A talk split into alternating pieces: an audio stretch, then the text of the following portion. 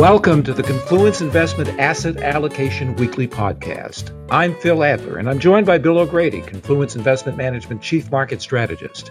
The Asset Allocation Weekly Report, dated July 31st, 2020, discusses whether the pandemic will lead to a permanent reduction in the U.S. senior workforce and what impact that might have on investment strategy.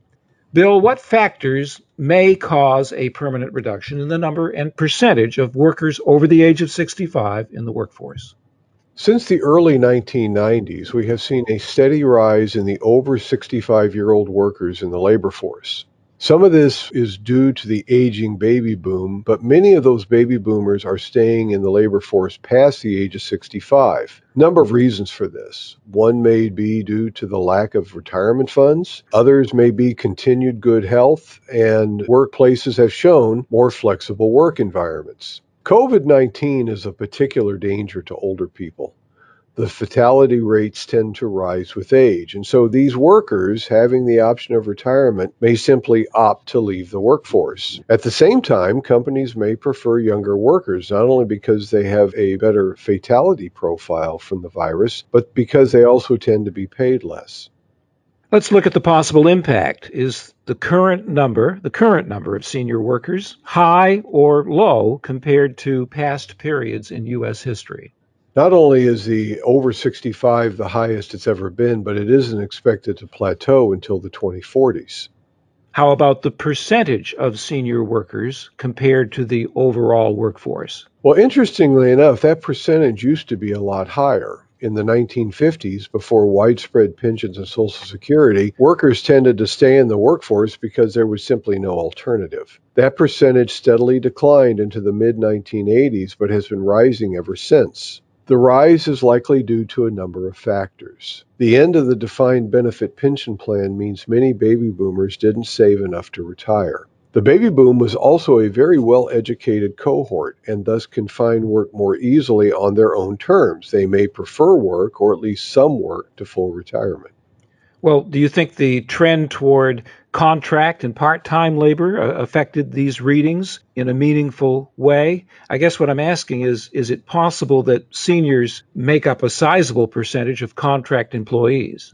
I haven't seen a lot of data on this, but anecdotal reports suggest that the American retirement has morphed from full time pre retirement work to part time post retirement with great flexibility. Seniors do seem to make up a high level of these workers, although formal data has been difficult to find.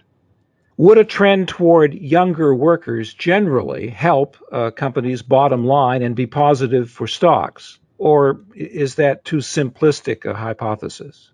It's actually something of a mixed bag. On the one hand, substituting lower paid workers for higher ones should immediately help the bottom line. However, the difference might not be all that meaningful.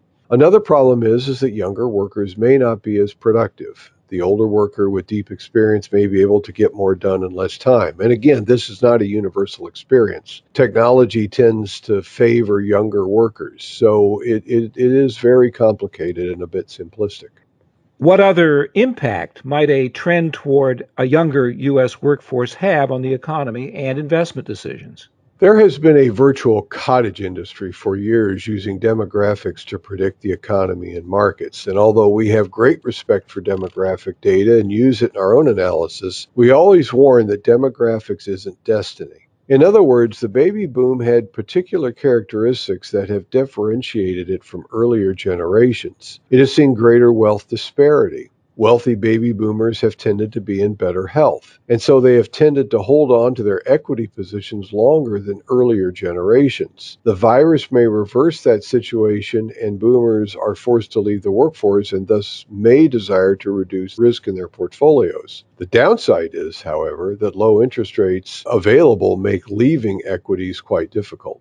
What are the chances, Bill, in your opinion, that a potential trend toward younger workers will become a reality? I view it as elevated. Uh, there will be reluctance on both employees and employers to take the risk of contracting COVID 19, thus making younger workers more attractive. Is the trend more likely to be realized the longer the pandemic lasts? Yes, and I suspect we'll be dealing with this virus for at least another three to five years. Even getting a vaccine will not end the issue because it will likely take a while for broad acceptance to develop. There would be two events that would change my mind on this issue. The first is that if the virus mutates into a less virulent form, which is possible, the second would be antiviral treatments that reduce the risk of the disease, similar to what we've seen with AIDS. Thank you, Bill. You can find a link to the Confluence Investment Management Asset Allocation Weekly Report on the front page of confluenceinvestment.com. Also, on that page, you can find a link to a PowerPoint presentation discussing charts which support the Confluence Outlook. Our discussion today is based upon sources and data believed to be accurate and reliable. We wish to state that opinions and forward looking statements expressed are subject to change without notice. This information does not constitute a solicitation or an offer to buy or sell any security. Our engineer is Dane Stoll. I'm Phil Adler.